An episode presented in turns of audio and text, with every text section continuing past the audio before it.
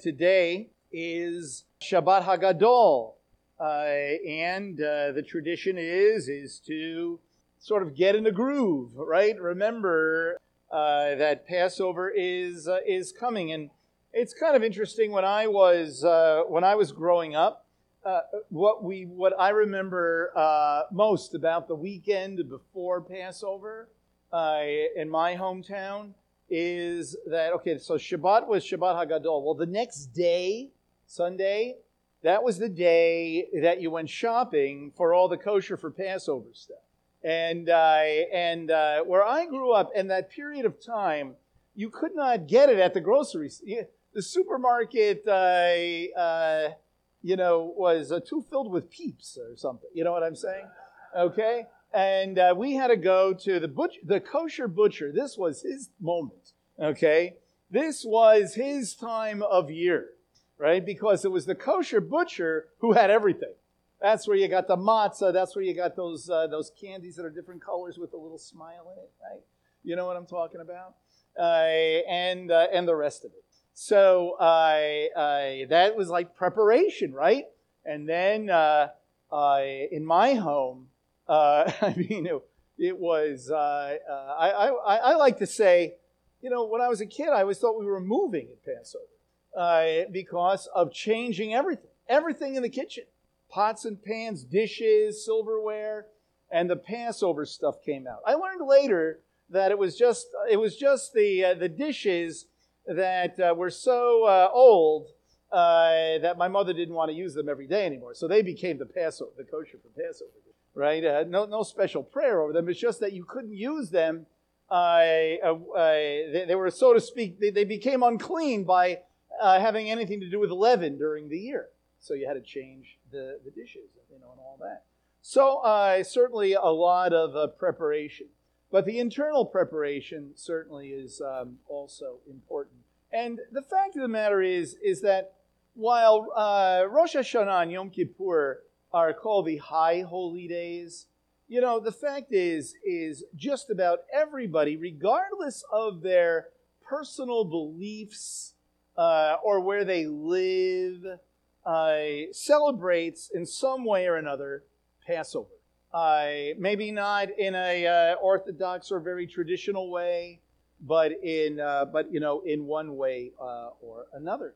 and and Passover uh, certainly is, uh, you know, a, a, very important holiday for us as Messiah followers, as believers in Yeshua, because Passover uh, certainly points to the greater redemption, right?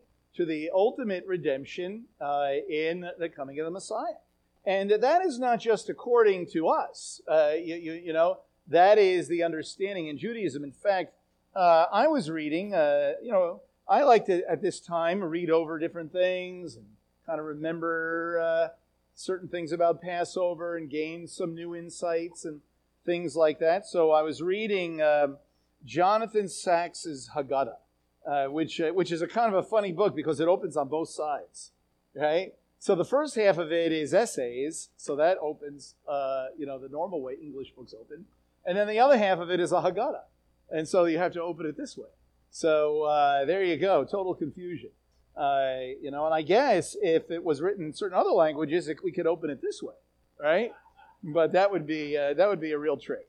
All right.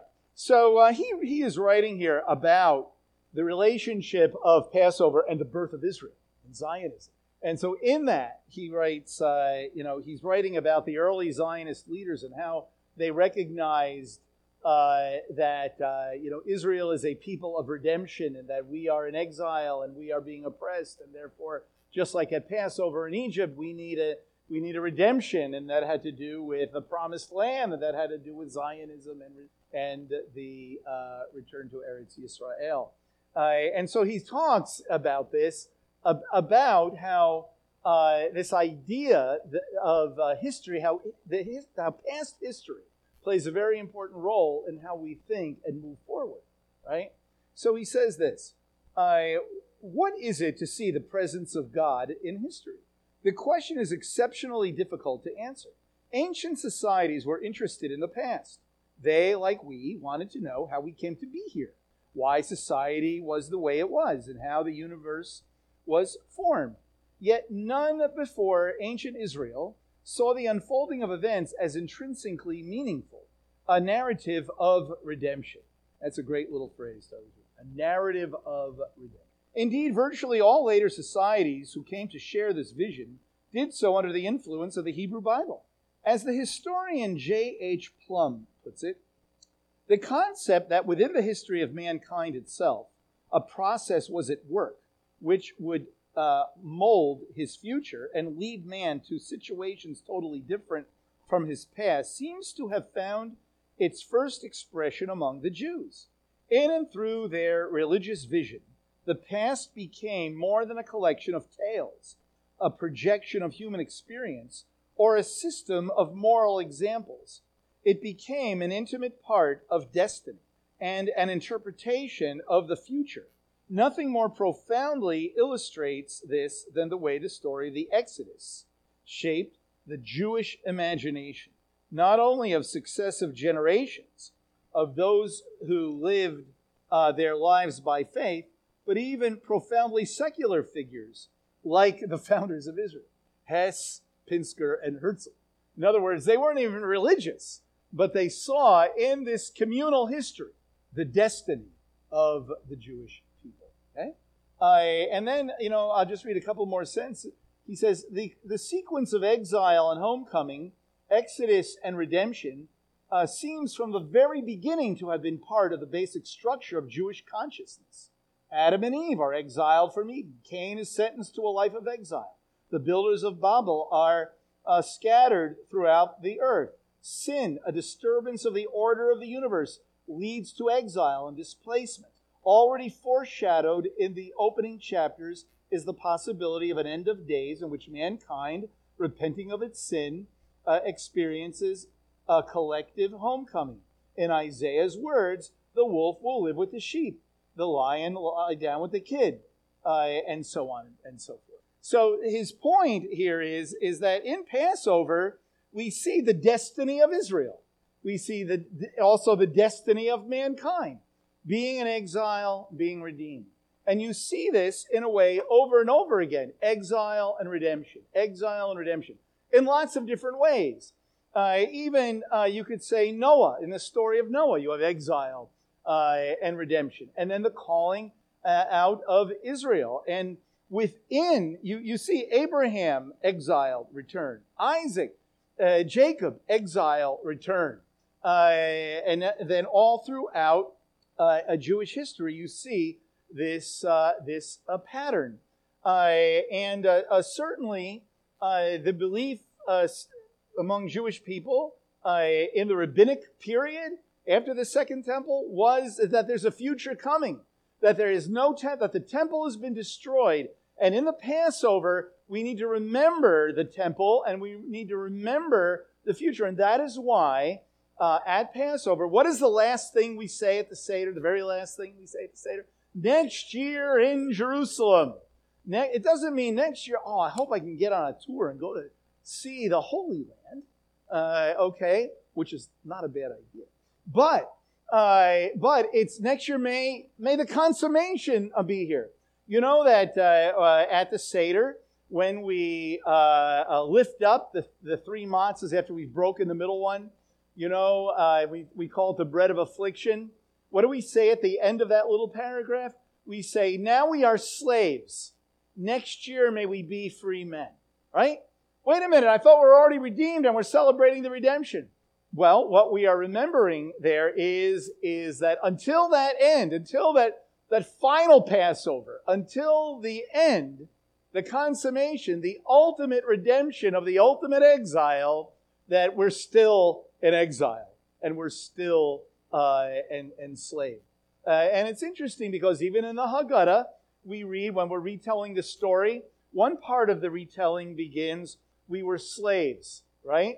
And then you read a few pages later and it says, we were idolaters. And it's very interesting. We were slaves, we were idolaters, and God redeemed us. In fact, the rabbis say that a, a catchphrase about Passover, they say, we moved from shame to praise we move from shame to praise. And this, of course, is the story of Yeshua, right? Even in his in his own life, right? Of uh, being the bread of affliction to being the bread of life, uh, his death and his resurrection, uh, and certainly uh, we would say among ourselves, and we share our own testimony. We were idolaters, we were slaves, and we have been redeemed. And so you see how, how much Passover looks forward to the redemption that we have uh, in Messiah uh, Yeshua. And it's no coincidence that, that Passover is prevalent in the Brit Hadashah. Uh, even in the life of Yeshua, after he's born, he's brought to Jerusalem at Passover. It's, it's significant, right? Uh, and even what is said, uh, who he is, right? Uh, he is the light of revelation to the Gentiles and the glory of Israel. When is that said? At Passover, right? We see that Yeshua celebrated Passover, not just once at the end, but we read uh, more than once of him. We read of the, the prevalence of Passover in the life of Yeshua. Uh, and then, of course, we read uh, Paul writing about uh, the Passover sacrifice but it is woven in the text all the way through. The slavery and freedom passages all are echoes of the Passover story. Yeshua's whole story and our part in it is part of the Passover story of redemption. Uh, and, and so we could say that for us, we could say Passover is a uh, is one of the high holy days uh, for us, uh, in, indeed. And so we're familiar, I think, a little bit with the uh, Seder uh, and how we celebrate Passover. And I wanted to talk about a couple of different things. You're saying, oh, look at, he's got a black little case. So, uh, you know, uh, since 1979, I have uh, celebrated Passover at least 10,000 times. Okay? Uh, I just want to say, uh, I once told my mother, I've celebrated Passover more than you like 10 times. You know? and, and so I, I have this little case. I can tell you uh, some other time and interest, some interesting stories about this little case. But anyway, inside we have our Seder plate, you know, and we have Elijah's cup and uh, and all kinds of, of things. I, but of course, I, oh, I cannot leave my home without my shank. Uh, okay, and uh, very important. And we, so we want to talk a little bit about the Seder today, and, and one thing in particular uh, about it. Okay, you know that uh, just about all of us. How many of you ha- are totally unfamiliar? Passover and celebrate. Anybody totally unfamiliar? Okay, a couple people. Very good. Uh, and, and so, you know, we, we use a book. It's called the Haggadah, right? And we'll be doing this at our Seder. Everybody will have one of these in front of them, and we, we read through it, right? And we have different responsive readings and so on and, and, and so forth. Uh, and, uh, and in addition, we have our Seder plate. What's interesting is the development of all of these things. You know, I'm going to tell you, so you're going to have to buckle your seatbelt for this. But in Yeshua's day, they did not have a Seder plate. Okay, they didn't have a Seder plate. Okay? Uh, they ate the lamb, they ate the bitter herbs, and they ate the matzah. But it was after the destruction of the Second Temple that many of the traditions of, uh, the, of the Jewish people developed. And uh, one of them is having this plate. It's called a Seder plate, right? Uh, and you see that there are little places here for foods that we eat at the Seder including the uh, bitter herbs, right? Uh, and uh, some some really old, like almost ancient Seder plates were so big you could put the matzah in the middle, like the the three tiered matzah right on the right on the Seder plate. Uh, and uh, there are foods that remind us, of course, of uh, of a lot of things, including the the slavery, the bitter herbs, right? And then we eat something else that's very sweet that reminds us of the of, of, of redemption and, uh, and, and so on. You know what's interesting uh, about it is, is that in different parts of the world, different traditions developed, right? Uh, and on uh, every Seder plate, uh, you have, among all the things, you have a bone. You have the shank bone uh, of a lamb. And then you also have an egg, okay? a roast, it's supposed to be a roasted egg. Usually we end up hard boiling it. Supposed to be a roasted egg. Okay? and these developed, these traditions developed over time, mostly after the destruction of the Second Temple. You don't read anywhere in the Haggadah uh, about the egg. You don't read. You can read uh, any Haggadah in the world, and you're not going to read anything about like hold up the egg, eat the egg. It's there, right? The same thing about the bone. Now, traditionally, there's a point where we remember the sacrifice, so we hold up the bone, but it doesn't say to do that. It doesn't. We do that anyway. But these traditions uh, develop. And we might say, well, what is the meaning? Well, obviously, the meaning of the shank bone is to remember the sacrifice. But it's, it's to remember the lamb, the lamb sacrifice, but it's on the Seder plate to remind us that there's not a temple anymore to, to do the sacrifice. So it's always looking forward to, you know, it's looking at the past and looking forward to another, another day of, uh, a day of redemption. And then you have the egg, the betzah. The egg is a very interesting you know, um, uh, eggs uh, uh, were a sign of actually mourning, actually. Uh, and mourning the, the according to what I've read, mourning the loss of the temple. but also, it represented a sacrifice. You had the Passover sacrifice, which would be the, the bone, and then you had the egg, which would be what was a second sacrifice, that was done on the first day of, on the 15th, the morning of the 15th. And that was called the Chag offering, the holiday offering. Or it had an Chagiga offering. But the, the offering on the holiday, uh, which is very interesting for us uh, when you look at the time frame of Yeshua's death. Uh, and that egg uh, uh, reminds us also of uh, the, the sacrifice, of the, the Passover sacrifice but also uh, of life, right? Uh, of, of the life that comes from the sacrifice. So, what I want to just read is something very quick here to demonstrate that over time, the meanings, the, the evolution of the Seder and the meanings of the different parts of it change over time. And even depending on, now, if you were from, uh, if you were from Poland, you might have a little different understanding if, than if you came from Lithuania, right? Or from uh, Western Russia, or uh, from uh, Germany, right? You, you celebrated Passover, but and you, you did basically the same thing, but sometimes there'd be a little nuance of meaning culturally. Culturally. So I just wanted to read read uh, this little paragraph about the, the shank bone and the egg.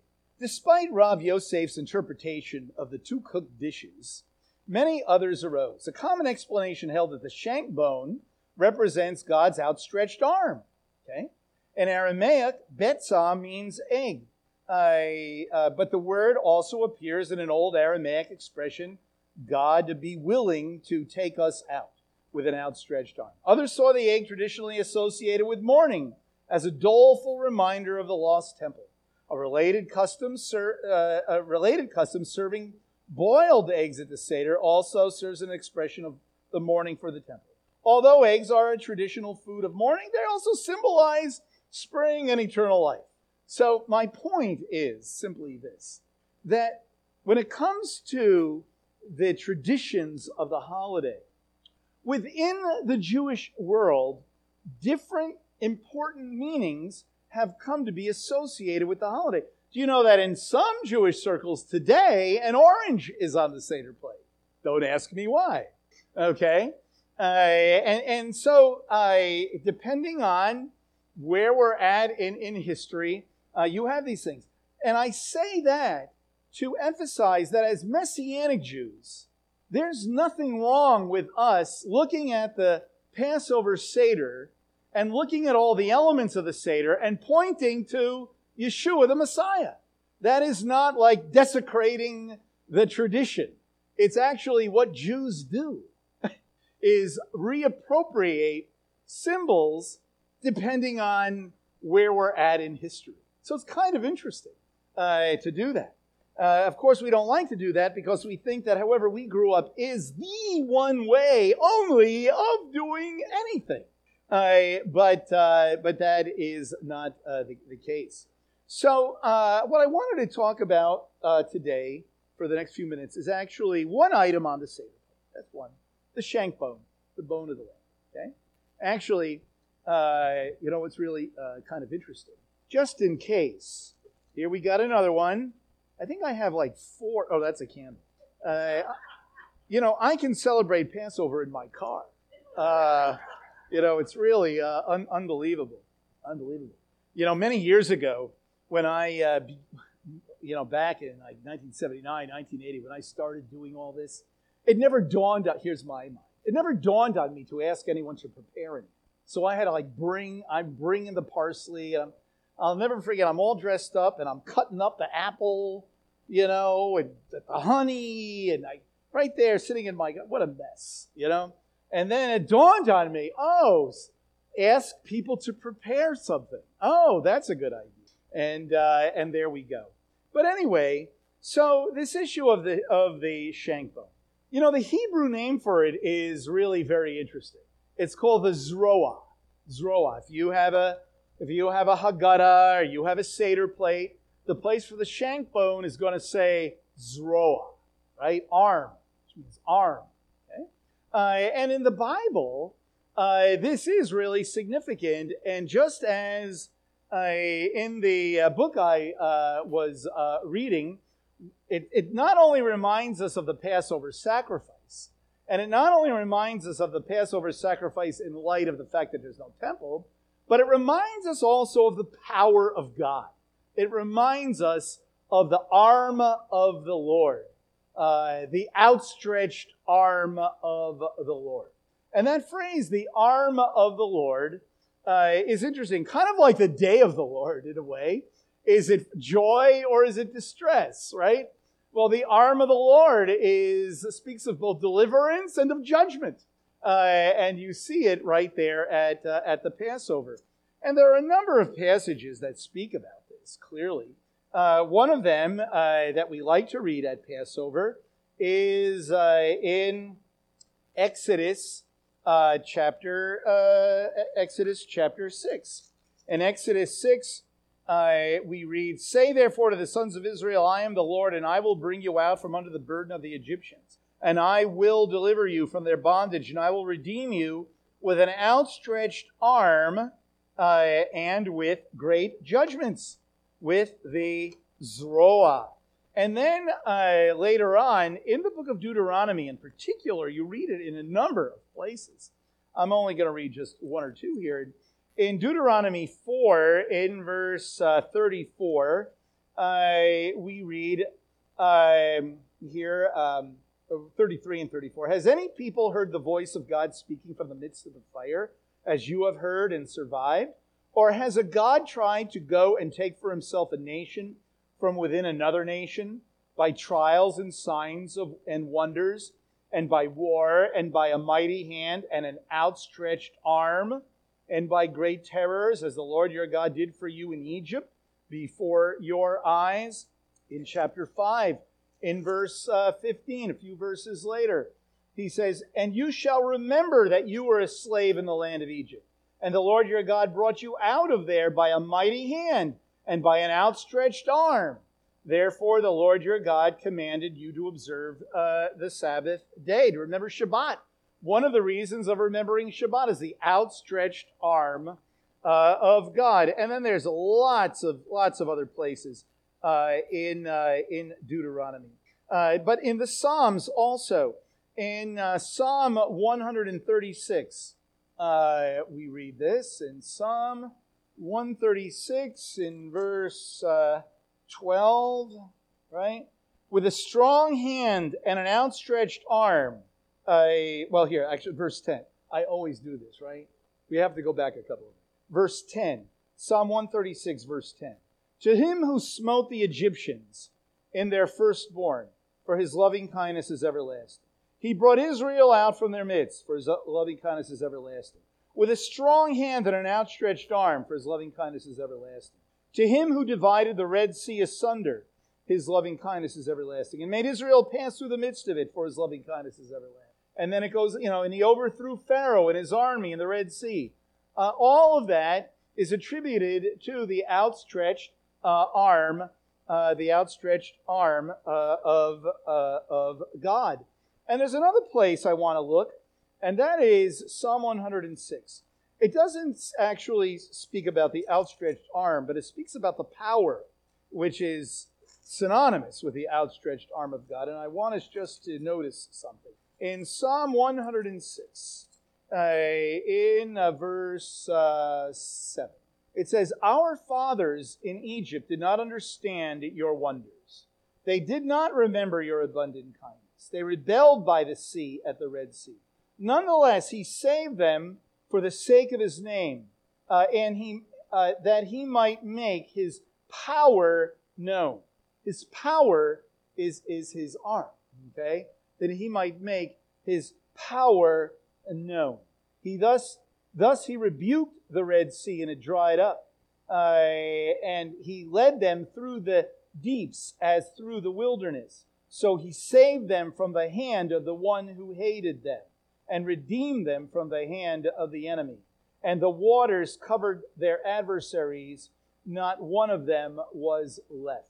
Uh, and so the power of God is related not only to the lamb, uh, you know, the, the lamb dying so the firstborn could live, but also to the, the power of the parting of the waters uh, of the sea.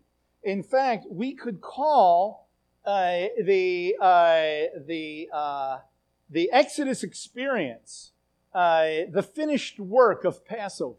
You know, the finished work of Passover is the death of the lamb, putting the blood on the door, eating the meal, hurry up and leaving, going to the going to the Red Sea, and then the waters parting and the people passing through. Uh, the whole thing is the Passover experience. The whole thing.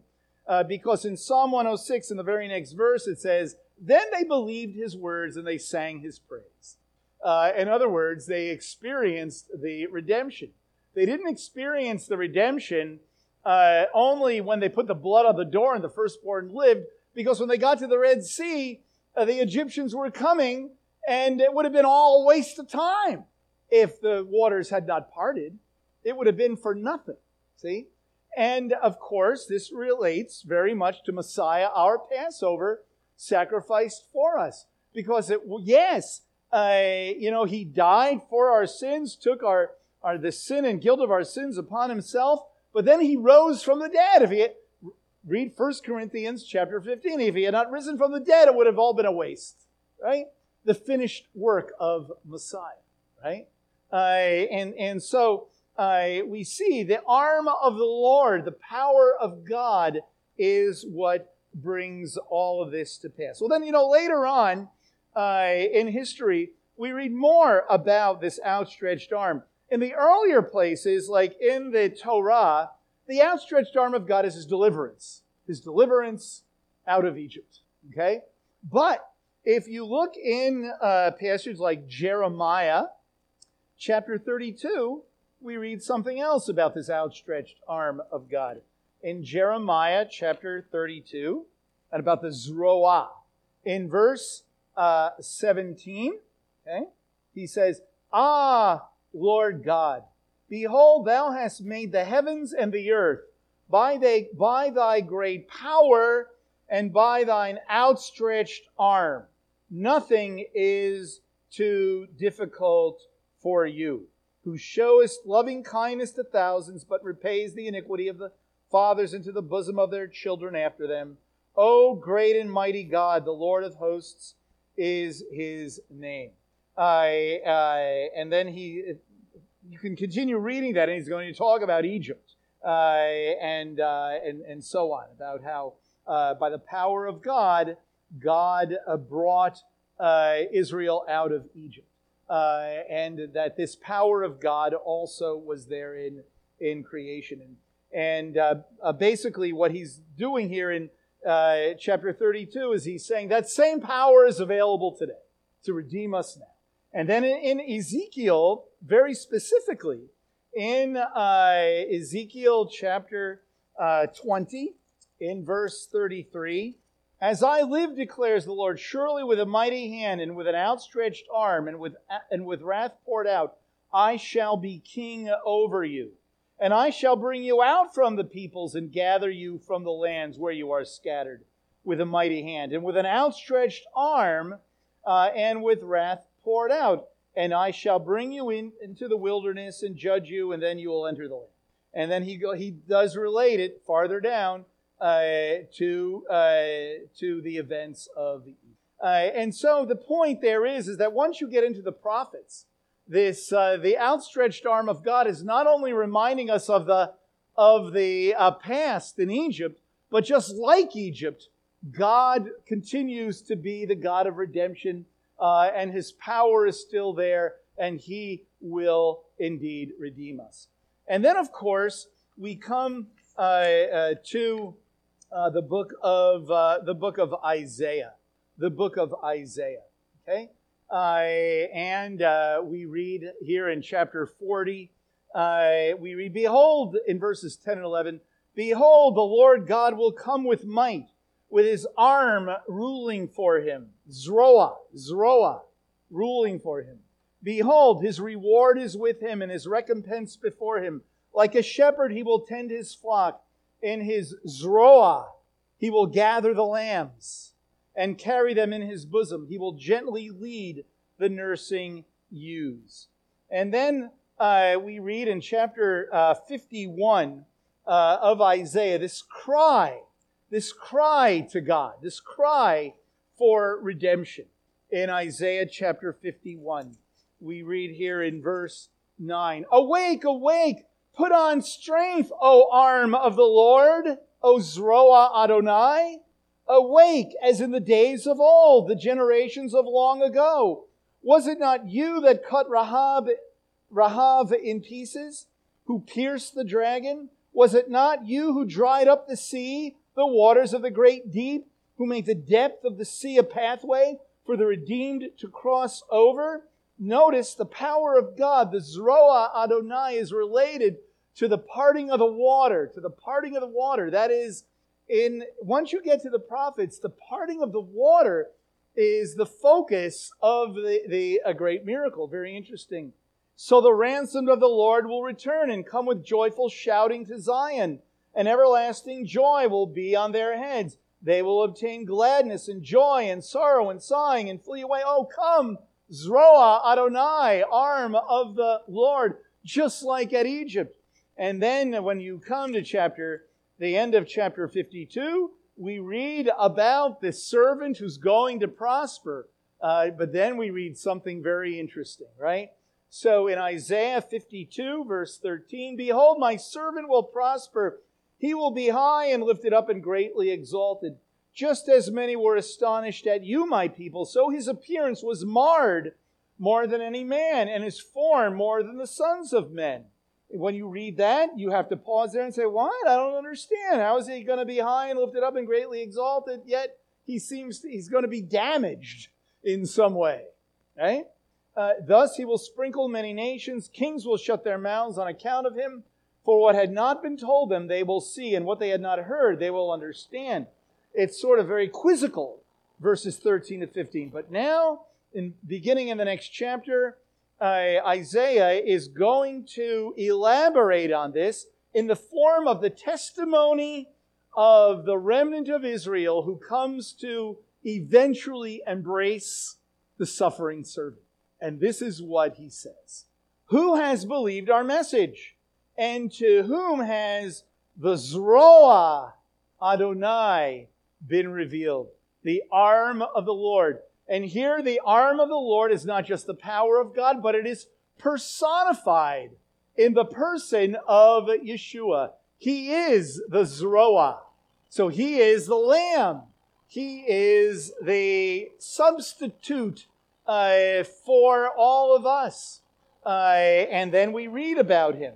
We read, For he grew up before him like a tender shoot and like a root out of parched ground. He has no stately form or majesty that we should look upon him, nor appearance that we should be attracted to him.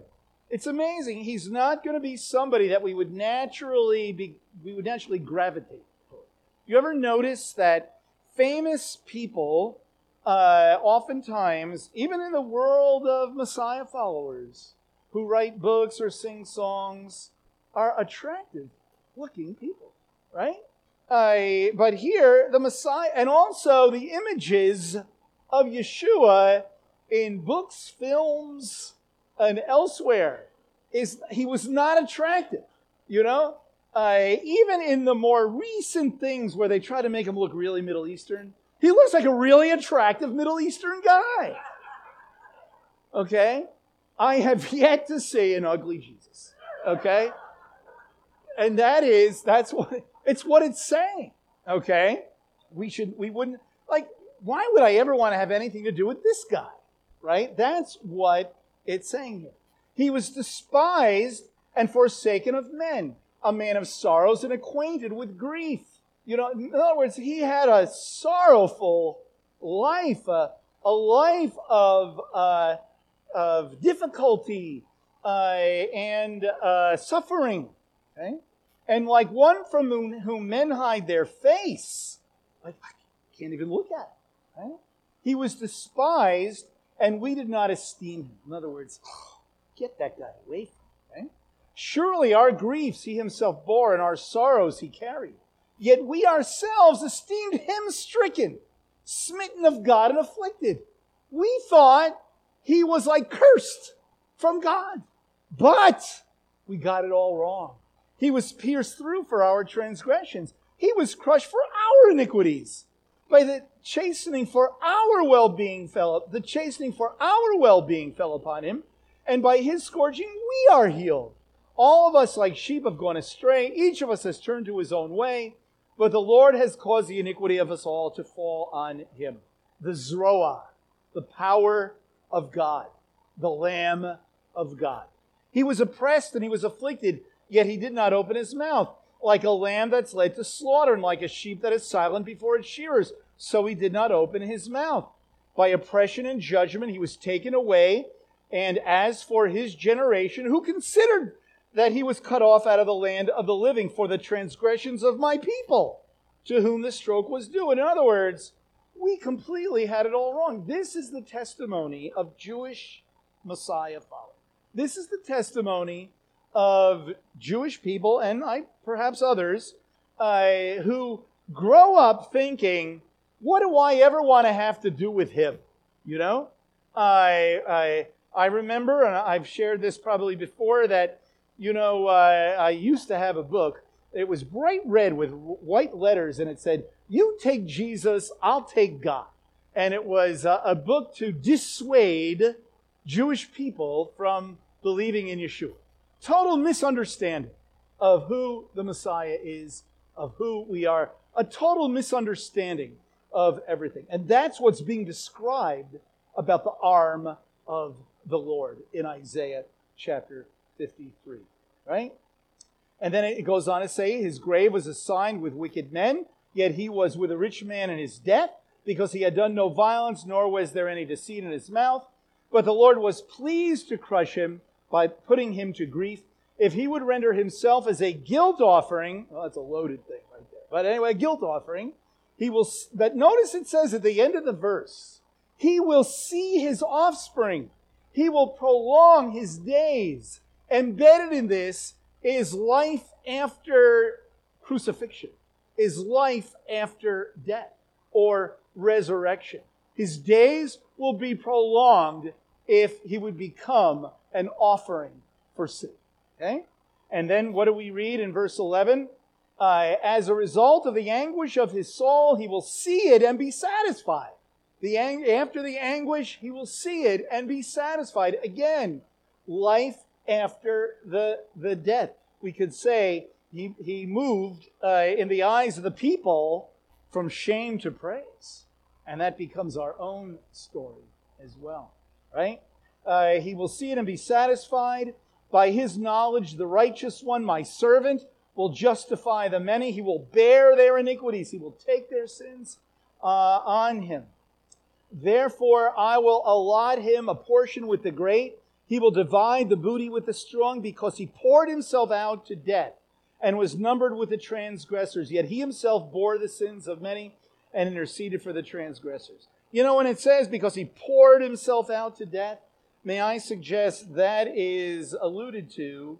We don't have time to discuss it here, but that is alluded to in uh, the second chapter of Philippians. Uh, the emptying of Messiah, the pouring of himself out to death, not the emptying of his deity or the emptying of his, um, uh, man, you know, of his uh, um, godly uh, characteristics, but that he he suffered. That's the point of that passage. Okay, uh, very, very, very important. And of course, then when you come to the Brit Hadashah, when we talk about the arm of the Lord in the Gospel of John, uh, in the 12th chapter, we read this. In 1235, uh, Yeshua said to them, For a little while longer the light is among you. Walk while you have the light, that darkness may not overtake you.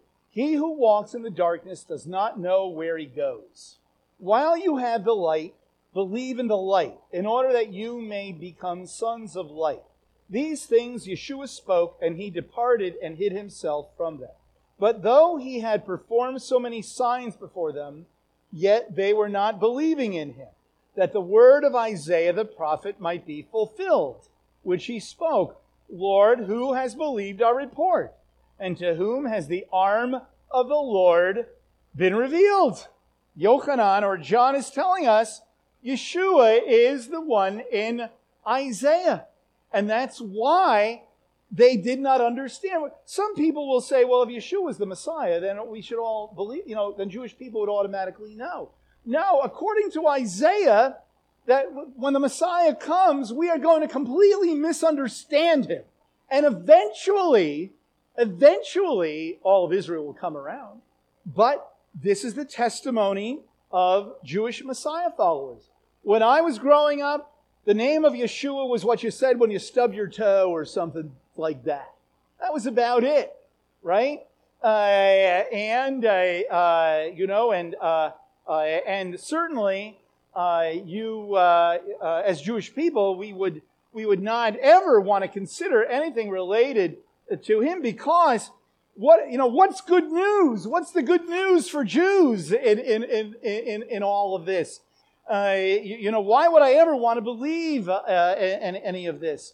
but the reality is, just like we read in Isaiah 53, we come to the realization it was for our sins that he suffered.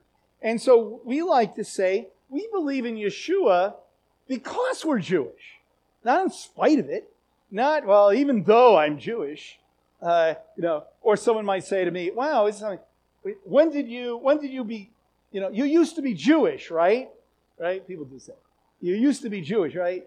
Right? And so, in a very nice way, uh, after my, the inside of my lips starts to bleed, uh, uh, you know, I say, no, that's not exactly how it is.